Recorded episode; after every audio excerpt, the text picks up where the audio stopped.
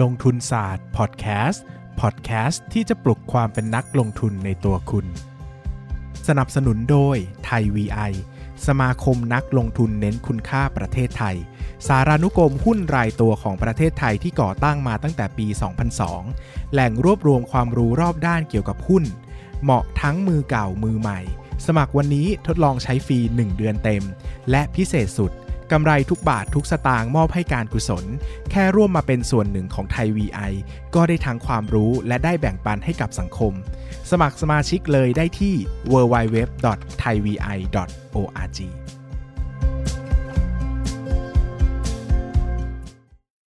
สวัสดีครับยินดีต้อนรับเข้าสู่รายการลงทุนศาสตร์พอดแคสต์รายการที่ชวนทุกคนพัฒนาความรู้ด้านการเงินและการลงทุนไปด้วยกันนะครับ อยู่กับ episode ไทย VI แบบนี้นะครับ หลายคนอาจจะ ไม่ได้เข้ามาตามฟังนะ ถ้าถ้าดูจากยอดฟังอาจจะแบบ เพราะว่าเป็นเป็นใครยังไงอาจจะไม่ได้ติดตามทุกคนนะครับ แต่ย้ำเลยว่าทุกคนที่ผมเชิญมาออกเนี่ย ผม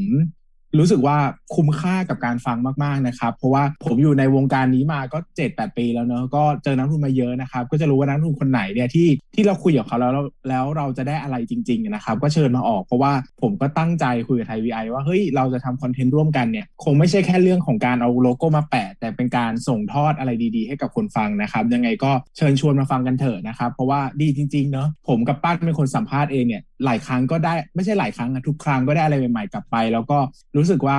ตัวเองก็ยังมีแรงใจที่จะกลับไปหาหุ้นเนอะหลังจากที่ drop ไปนานนะครับหนีไปเป็นนักเขียนนะครับ ก็วันนี้ยังอยู่กับปั้นและพี่ตู้เหมือนเดิมครับ สวัสดีครับ สวัสดีครับ ครับก็ หลายท่านนะครับ ฟังแล้วอาจจะมีปัญหาเรื่องเสียงบ้างนะครับ ขอพูดอีกครั้งนะครับ ว่าตอนนี้เราอัดกันผ่านซูมนะครับ เสียงอาจจะไม่ได้ชัดมากนะครับ เพราะว่ามีเรื่องสัญญาณอินเทอร์เน็ตเรื่องอะไรด้วยนะครับ ถ้าอยากจะด่าก็ด่าโควิดนะครับ เพราะว่ามันทำให้เราเจอกันไม่ได้นะครับ หรือจะถ้าด่าโควิดจนเบื่อแล้วก็ด่าปั้นก็ได้นะครับ เพราะว่าปั้นเนี่ยเป็นที่รองรับอารมณ์ของทุกคนผมก็คิดว่าพี่จะให้ไปด่าใครเผื่อว่าด่าแล้วมันจะเกิดการเปลี่ยนแปลงได้ไง เอ้ยก็ด่าเยอะๆก็เปลี่ยนอยู่นะ เห็นอยู่นะหมายถึงว่าด่าคุณภาพไม่อย่างนี้เราก็เปลี่ยนไม่ให้ใช่ก็ด่าอีปั้นเนี่ยไม่ได้ด่าใครครับเป็นคนเรียบร้อย ผมไม่ชอบมีศัตรูนะครับอะพี่ตู้ครับกลับมาเข้าเรื่องก่อนที่พี่ตู้จะหนีผมไปนะครับ เราเราคุยกันว่า episode สามเนี่ยปกติเราอยากจะคุยเรื่อง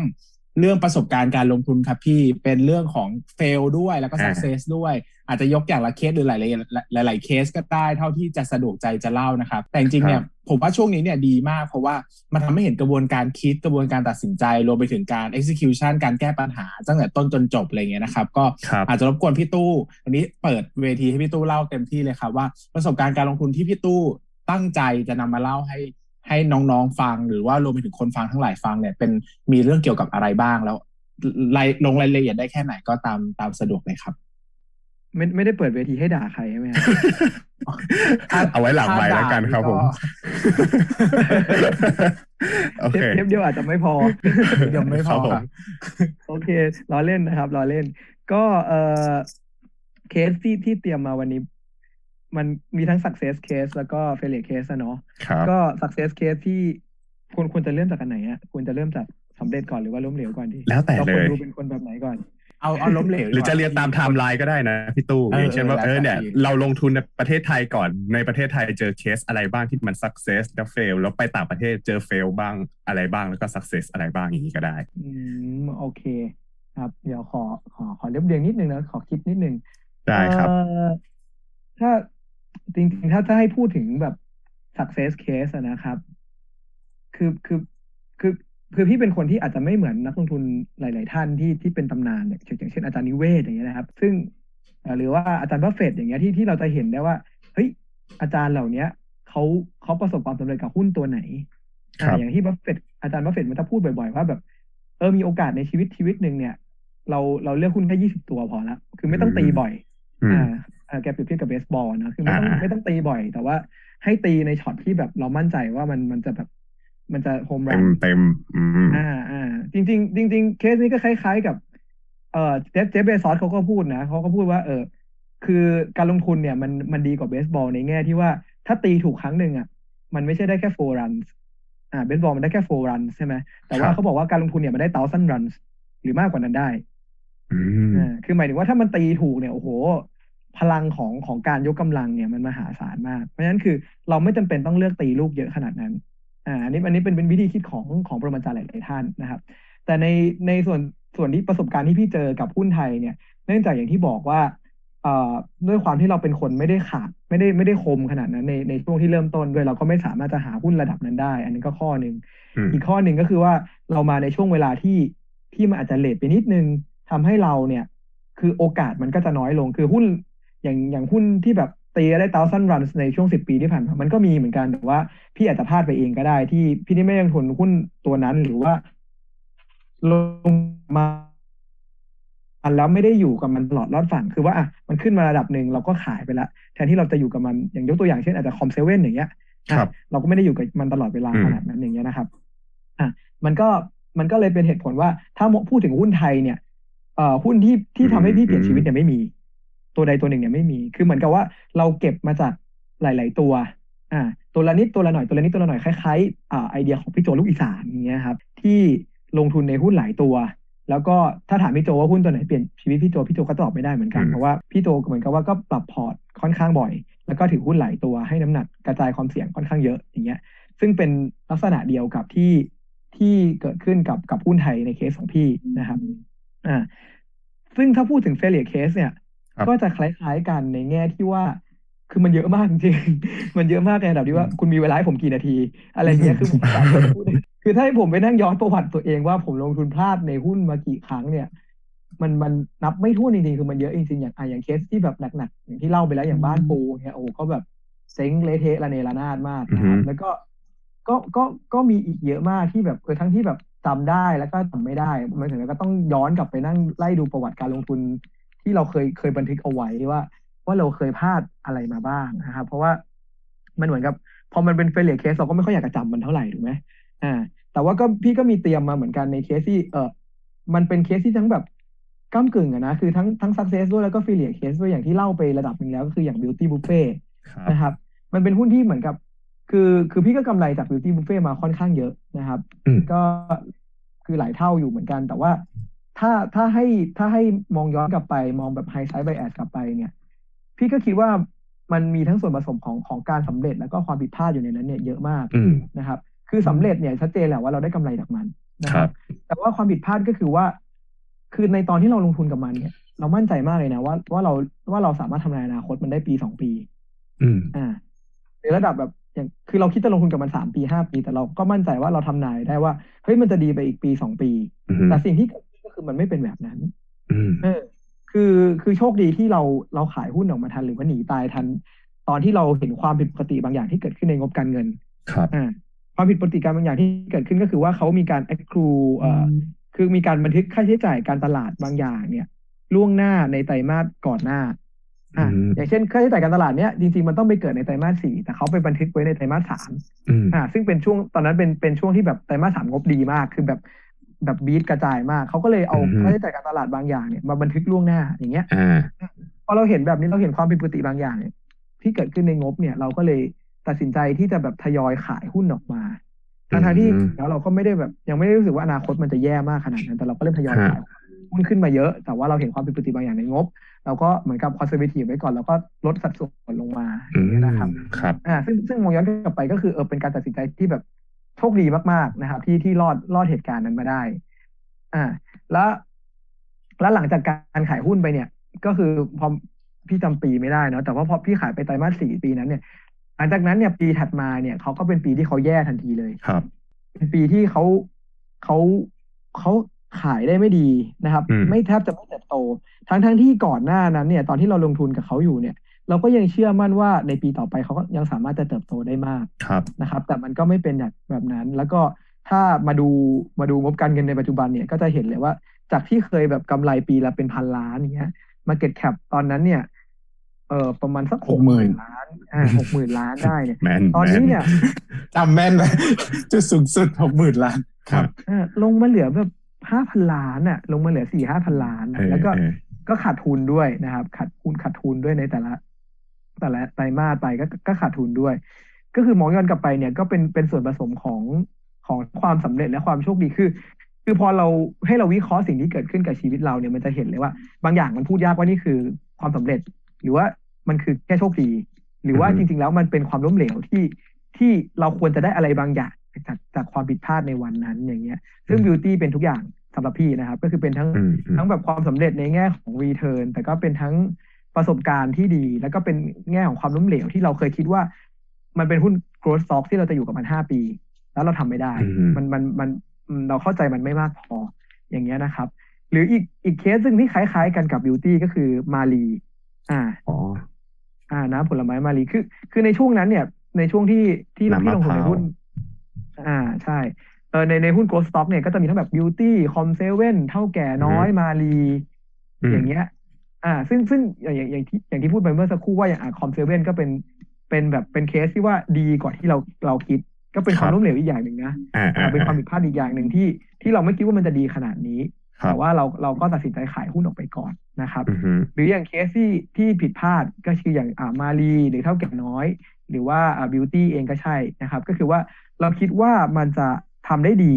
กว่านี้ แต่ว่ามันก็ไม่ไม่ได้ดีอย่างที่เราคิดแล้ว แล้วถ้าย้อนกลับไปวันนั้นพี่เชื่อว่า หลาย ๆ คนก็ก็อาจจะพลาดคล้ายๆพี่นะ คือมองว่าเออ มารีเท่าแก่น้อยหรือว่าบิวตี้เนี่ยมันเป็นหุ้น growth stock ที่มันจะเติบโตไปได้อีกหลายปี แล้วมันก็มี barrier to entry บางอย่างดูไฟฟอสห้าข้อแล้วมันมีหลายๆข้อที่เราเชื่อว่าเออมันจะสามารถจะสามารถจะทำให้มันแบบธุรกิจของมันเนี่ยเข้มแข็งระดับหนึ่งแล้วก็สามารถจะเติบโตไปได้พอสมควร หรือแม้กระทั่งไปดูระดับผู้ก่อตั้ง อย่างตัวเถ้าแก่น้อยเองเนี่ย คุณคุณท็อปเองก็มีชื่อเสียง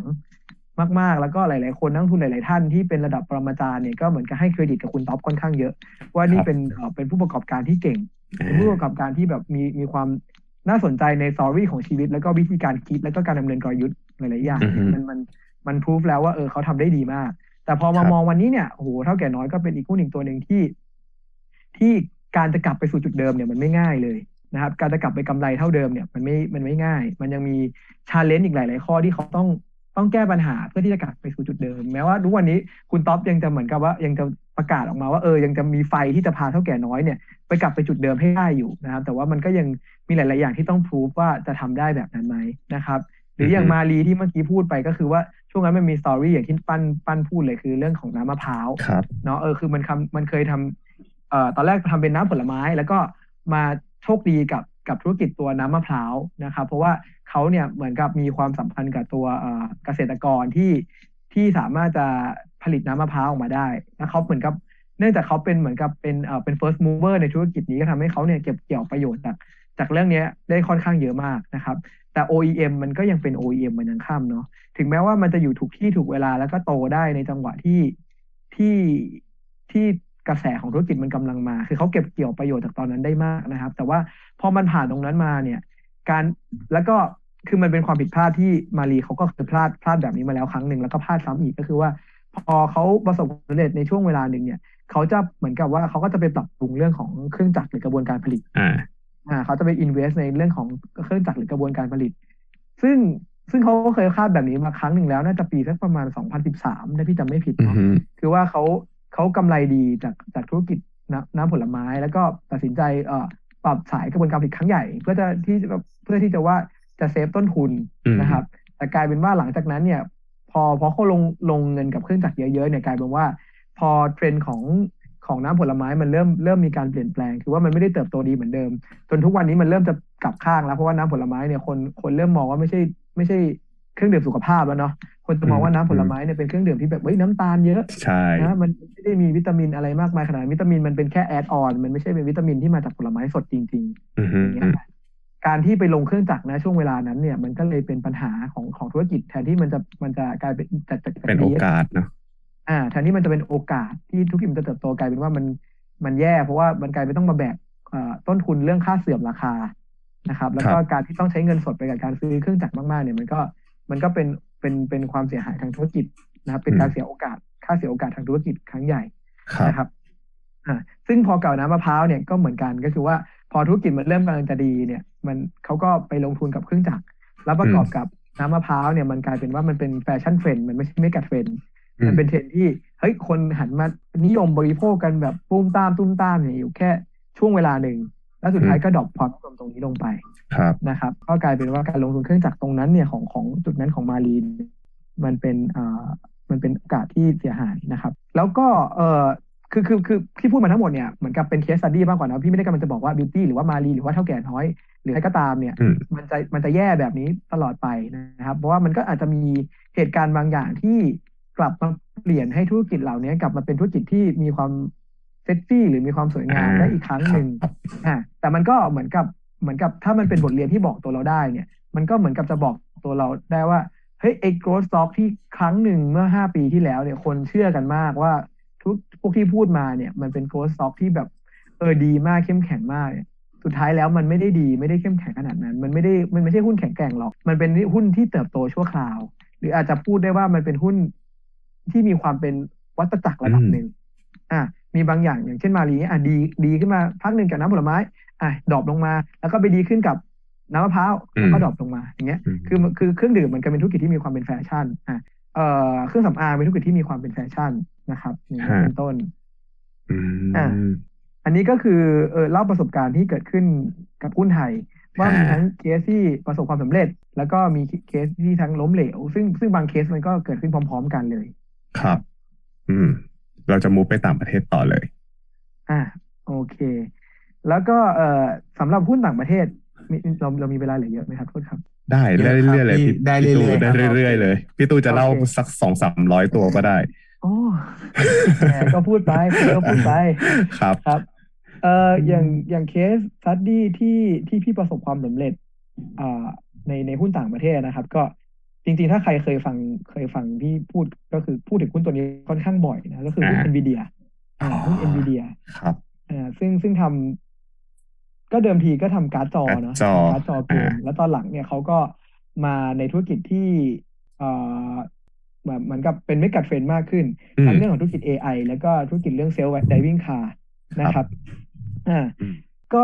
NVIDIA เนี่ย ปัจจุบันนี้ก็ราคาประมาณสัก 800เหรียญต่อหุ้นนะครับอือฮึช่วงที่พี่เข้าไปลงทุนใหม่ๆเนี่ยก็ประมาณสักร้อยเหรียญต่อหุ้นได้อืมนะครับ ก็เป็นวิธีคิดที่แตกต่างจากหุ้นไทยโดยสิ้นเชิงนะครับ เพราะอย่างที่บอกว่าหุ้นไทยเนี่ยพี่ค่อนข้างจะมีลักษณะการลงทุนแบบกระจายความเสี่ยงคคือรับเนื่องจากเราหาหุ้นที่เราชอบมาก ๆ มาก ๆ มาก ๆ ไม่ได้เนี่ยอืมเราก็เลยเลือกที่จะลงทุนแบบค่อนข้างจะกระจายความเสี่ยงแบบไปในตัวละหุ้นประมาณสักตัวละสิบห้าเปอร์เซ็นยี่สิบเปอร์เซ็นหรือว่าเต็มที่แบบ ถ้าชอบมากหน่อยในหุ้นไทยก็จะไม่เกินสามสิบอืมเพราะว่าเราหาหุ้นที่เรารู้สึกว่าชอบขนาดนั้นเนี่ยจริง ๆ เนี่ยไม่ได้เลยครับหาหุ้นที่แบบจะจะถือเกินสามสิบเปอร์เซ็นเนี่ยไม่ไม่มีเลยส่วนใหญ่ก็จะเล็คือชอบมากๆก็จะถือแค่สิบห้ายี่สิบเนี่ยแหละนะครับแต่หุ้นต่างประเทศเนี่ย เนื่องจากมันมันเป็นอีกแบบหนึ่งอีก mindset หนึ่งเป็น mindset ที่เรารู้สึกว่าเราอยากจะลงทุนกับธุรกิจเนี้ยไปนานๆอืไปมห้าไปห้าปีสิบปีได้ยิ่งดีครับนะครับ เป็นธุรกิจที่มีความ แข็งแกร่งมีความมั่นคง มี buyer to e n ที่สูงมาก ๆ นะครับอืมมี learning curve ของการทำธุรกิจที่แบบเอ่อ head start หรือว่านำหน้าคนอื่นเนี่ยทำก่อนคนอื่นมาเนี่ยเป็นสิบยี่สิบปีอืมเพราะฉะนั้นความแข็งแกร่งตรงเนี้ยมันเป็นความแข็งแกร่งที่สร้างมาสะสมมา จนมันจนจนมาถึงจุดหนึ่งเนี่ย มันกลายเป็นเอ่อความสามารถในการแข่งขันที่คู่แข่งไม่สามารถจะเรียนแบบได้ หรือไม่สามารถจะมาทำลายมันลงไปได้นะคมีรับ DCA เยอะ อ่าอ่ามี durable competitive advantage หรือ DCA อย่างที่น้องปั้นว่าเนี่ยนะครับ ก็อย่าง NVIDIA เนี่ยเป็นเป็นเคสที่พี่เชื่อว่าเป็นแบบนั้นนะครับครับที่ลงทุน NVIDIA เนี่ยประมาณปี 2017 นะครับ เริ่มเริ่มต้นประมาณปี 2017ห้าปีอ่าเกือบห้าปีสี่อะเออสี่ปีที่ผ่านมานะครับ แล้วก็เอ่อลงทุนในสัดส่วนใหญ่มากของพอร์ต คือในช่วงที่ถือ NVIDIA เยอะที่สุดเนี่ย น่าจะถือประมาณสัก น่าจะหกสิบเปอร์เซ็นของพอร์ตได้เลยโอ้เกินนะครับครึ่งแต่ว่าครับไม่ไม่ไม่แนะนำให้ใครทำแบบนี้นะครับคือหมายถึงว่า คือถ้าคุณมีความรู้ความเข้าใจในบริษัทใดบริษัทหนึ่งมาก ๆ เนี่ย มันมันจะถึงจุดหนึ่งที่คลิกขึ้นมาเองว่าเราสามารถจะทำแบบนี้ได้นะครับ แต่ว่าอาจจะได้แค่ในในในช่วงระยะเวลาหนึ่งที่มันเราเห็นว่ามันเป็นโอกาส อย่างในเคสของพี่เนี่ยเออพี่เริ่มลงทุน NVIDIA ประมาณร้อยเหรียญซึ่งตอนนั้นก็ไม่ได้ลงทุนอ่าไซส์ใหญ่ขนาดนั้นหรอกไม่ได้ไม่ได้ถึงขนาดเยอะประมาณห้าหกสิบเปอร์เซ็นต์หรอก ก็ถือไปสักพักอะนะครับ ก็ถือไปแล้วก็ศึกษามันไปพร้อม ๆ กันเก็บเกี่ยวความรู้ไปพร้อม ๆ กันระหว่างที่ถือไปด้วยเนี่ย จนมันมันขึ้นไปในราคาประมาณสักสองร้อยกว่าเหรียญนะครับอืมภายในระยะเวเดือลานสั้นมากอ่าอ่าอาจจะแค่ประมาณสักครึ่งปีเนี่ยขึ้นไปสองร้อยกว่าเหรียญครับอะพอขึ้นไปถึงจุดนั้นเนี่ย เออมันก็ด้วยไบแอสบางอย่างเนาะว่าคือเราศึกษามากขึ้นเรื่อยๆ ด้วยในแล้วเวลาแล้วอย่างหว่างนั้นทำให้เรามีความเชื่อเกี่ยวกับธุรกิจเนี้ยมากขึ้นว่ามันเป็นธุรกิจที่ที่จะเปลี่ยน เปลี่ยนภาพหลายๆอย่างของของ AI นะครับของครับ Data Center นะครับอืมเดิมทีเนี่ยธุรกิจ Data Center เนี่ยมันเป็นครอบครองตลาดโดย Intel อือ่ามโดยใช้ชิปประเภท CPU คือรายละเอียดลึกๆเนี่ยอาจจะขอขอข้ามไป เพราะว่ามันอ่ามันจะไม่เหมาะที่จะเล่าเล่าตรงนี้อะเนาะครับอ่าแต่ว่าด้วยความการที่เราศึกษาเกี่ยวกับธุรกิจนี้แล้วเราก็เชื่อว่ามันจะมันจะชิปจาก CPU เนี่ยไปเป็น GPU นะครับอืมซึ่ง GPU เนี่ยเป็นสิ่งเป็นผลิตภัณฑ์ของ NVIDIA นะครับแล้วอ่าเราก็เชื่อว่าแพลตฟอร์มของ NVIDIA ที่เขาสร้างขึ้นมาเนี่ย มันจะสามารถทำให้เขาเนี่ยได้เปรียบคู่แข่งอย่างทั้ง Intel แล้วก็ AMD คในรับช่วงช่วงเวลาของการเปลี่ยนผ่านจากจากธุรกิจแบบเขาเรียกอะไรอะจากจากจากทั่วทั่วๆไปอะจากแบบไ p ไลน์เนี่ยกำลังจะไปเปลี่ยนไปเป็นคลาวอะไรอย่างเงี้ยอ่าอ่ากำลังจะขึ้นคลาวกันอย่างเงี้ย แล้วก็ครับจากในในส่วนของคลาวนั้นเนี่ย ส่วนใหญ่มันจะเป็นเรื่องของ AI เรื่องของเรื่องของ Machine Learning เรื่องของครับ Deep Learning อือมย่างเงี้ยนะครับอ่า พอพอพูดเรื่องนี้แล้วเดี๋ยวมันจะเทคนิคข้อเทอมมันจะมาเยอะก็จะขออ่าขอขอผ่านไปนิดนึงได้เอาเป็นได้ว่า อะด้วยเหตุผลก็คือว่าพอเราศึกษา NVIDIA ไปมากๆเข้าเนี่ยเราก็เราก็เลยมีความมั่นใจในธุรกิจเนี้ยมากขึ้น แล้วเราก็ลงทุนเพิ่มครับอย่างมีนัยสำคัญช่วงประมาณอืสองมร้อยกว่าเหรียญอืมนะครับ แล้วเหตุการณ์ที่มันเกิดขึ้นก็กลายเป็นว่าเราคิดผิด อ่า ในช่วงเวลาอ่าสั้น ๆ นะอ่าครับเราคิดครับผิด เพราะว่าเออผลประกอบการที่มันเติบโตขึ้นมากๆของ NVIDIA ในตอนนั้นเนี่ย นอกจากเรื่องของ AI หรือว่า Self Driving Car จริงๆ Self Driving Car ยังไม่มาเลย มันมีแต่เรื่องของ Data Center กับ AI นะคครัรับบแล้วก็อีกก้อนหนึ่งที่มันเป็นก้อนใหญ่ที่มันมามาชุมาแต่เป็นเป็นเรื่องชั่วคราวนะครับ ก็คือเรื่องของคริปโตอ่าเรื่องของบิตคอยนะคครัรับบผมเรื่องของบิตคอยหรือว่าอีเทเรียมนะครับ ที่มัน drive ให้ดีมานของคริปโตเนี่ยมันขึ้นไปมาก ๆ ในช่วงเวลาสั้น ๆ ในตอนนั้นนะครับอืมก็คือก่อนเวฟปัจจุบันเนาะก็มีอีกเวฟหนึ่งที่คริปโตหรือว่าบิตคอยเนี่ยมันมันมามันมันมาครับผมนะครับ แต่ว่า ในตอนนั้นเนี่ยในช่วงประมาณปี 2017-18เนี่ยมันก็มีเวฟหนึ่งอืมของของคริปโตหรือว่าบิตคอยที่ที่มาก่อนรอบแรกนะครับครับแล้วก็ได้ราคาหุ้นให้ไปสูงระดับนั้น แล้วก็พอพอสิ่งที่เกิดขึ้นคือ management หรือ executive ของ NVIDIA เนี่ยเขาพบความผิดพลาดบางอย่างที่เกิดขึ้น ก็คือว่าเขาประเมินดีมานของ Bitcoin หรือว่าคริปโตผิด เขาคิดว่ามันไม่ได้มากขนาดนั้นเออเออ่าอเออในในในส่วนเข้าใจธุรกิจเกมของเขาครับแต่กลายเป็นว่ามันมากกว่าที่เขาคิด แล้วทำให้ผลอืมประกอบการเนี่ยมันสะดุดไปมันสตาร์กไป แล้วก็รวมถึงการจัดการ manage inventory ของเขาก็ผิดพลาดไปด้วยทำให้หุ้นเนี่ยมันตกมาจาก 200 น่าจะ 40 50 เหรียญเนี่ยลงมาบอททอมที่น่าจะประมาณ110 120ก็คือกลับมาเป็นโอ้โหช่วงแรกที่พี่เข้าซื้อเลยครับอ่าเพราะฉะนั้นไม้ใหญ่ของพี่ที่พี่ซื้อตอน200กว่าเหรียญเนี่ยก็คือแบบพลาดทั้งหาไม้ยเลไปยห้าสิบเปอร์เซ็นต์ อ่าใช่ แล้วตอนนั้นเนี่ยเราก็ต้องใช้แบบ คือต้องใช้พลังพลังใจมากๆเลยนะที่จะแบบ เออ เออ แต่ว่าเราเราก็เห็นว่าตอนนั้นเนี่ยมันเป็นโอกาส เพิ่มอีกเหรอใช่กลับมาซื้อเพิ่มจนจนเป็นห้าสิบหกสิบเปอร์เซ็นอย่างที่บอกไงอ๋อครับอ่าคือคือจังหวะนั้นเนี่ยที่พี่ที่พี่ถือหุ้น คือจริงๆ แล้วพี่เคยรีบิทโพซิชันของตัวเองว่าจะไม่เกินสี่สิบเปอร์เซ็นแต่ว่าในเคสของ NVIDIA เนี่ยพอมันลงมาขนาดนั้นเนี่ยทำให้เราเห็นว่าเอ้ยมันเป็นโอกาสที่กลับมาอีกครั้งหนึ่งแล้วทำให้เราอืมเข้าซื้อมันในสัดส่วนที่เรารู้สึกว่าเออเราไม่คอมฟอร์ตละไม่ใช่ไม่ใช่สัดส่วนอืมที่เราปกติเราจะถือหุ้นในลักษณะแบบนี้นะครับ แต่เนื่องจากความความเชื่อแล้วก็เนื่องจากการศึกษาที่เราทำการบ้านมาตลอดเนี่ยทำให้เราทำให้เรามั่นใจว่าสิ่งเราคิดมันน่าจะถูกนะครับ ก็ก็กลายเป็นโชคดีที่วันนี้มันก็เหมือนกับจะสะท้อนมาว่าไอ้สิ่งที่เคยคิดเนี่ย มันมันก็ถูกแหละ อ่า แต่ว่าแต่ว่าพี่ก็ไม่ได้แบบว่า เป็นคนที่แบบเก่งในเรื่องทามมิ่งขนาดว่าเอ้ยจะถือหุ้น หกสิบเปอร์เซ็นจากร้อยเหรียญมาเป็นแปดร้อยเหรียญนะคือระหว่างนั้นเนี่ย พอมันขึ้นกลับมานะครับ ในระดับหนึ่งเนี่ย เราก็มีขายบางส่วนออกไป เพราะว่าครับ เพราะว่าส่วนตัวเนี่ยเป็นคนที่ไม่ชอบไม่ชอบโฟกัส ในการถือหุ้นตัวใดตัวหนึ่งเยอะระดับนั้นอยู่แล้ว ไม่อยากจะอือฮึแบบแบกความเสี่ยงมากขนาดนั้นเพราะฉะนั้นพอเราเห็นว่ามันเป็นโอกาสระยะสั้นๆ เราก็เลยอาจจะเพิ่มอาจจะแบบเราถือ 40%เนี่ยเป็นเป็นการลงทุนและอีก 20%ที่เพิ่มขึ้นไปอาจจะเป็นส่วนที่เรารู้สึกว่าเก่งกำไร ที่จะซื้อหุ้นในจังหวะที่มันมันมีวิกฤตบางอย่างของตัวเองอย่างเงี้ยครับ อืมโอเคครับ แสดงว่าจริง ๆ แล้วอยากถามเพิ่มเลยว่าแบบการที่การที่พี่ตู้ถืออย่างเงี้ย ส่วนหนึ่งก็เพราะว่าตัวเองอะมีความมั่นใจในข้อมูลที่เราศึกษาด้วยผมไม่อยากรู้มากเลยว่าแบบอะไรที่ทำให้เราแบบมั่นใจขนาดนั้น แล้วไม่ใช่ว่าสิ่งที่เราคิดอะมันเป็น bias ไปเอง เพราะบางคนอะเขาอาจจะรู้สึกว่าสิ่งที่เขาศึกษาอยู่อะ มันดีมันดีมากเลย แล้วเขากล้าที่จะแบบเพิ่ม position แต่ว่าแท้จริงแล้วอะบางทีอะมันอาจจะกลายเป็น มันอาจจะกลายเป็น bias ที่เขารู้สึกขึ้นมาเองก็ได้ ครับ เอ่อคอมเมนต์ที่พี่จะให้ได้เกี่ยวกับกับเคส s ัดดี้นี้นะครับ ก็คือว่า เอาตรงคือเราไม่มีทางรู้หรอกว่าสิ่งที่เราคิดณวันนี้อะมันเป็นไบแอสหรือมันเป็นความจริง มันเป็นข้อคิดเห็นของเราเอง หรือมันเป็นความจริง ครับ คืออย่างเดียวที่เราสะเราจะสามารถพิสูจน์ได้ก็คือการรอเวลให้เวลามันผ่านไป และย้อนกลับมาอืมคิดถึงเคส study ที่มันเคยเกิดขึ้น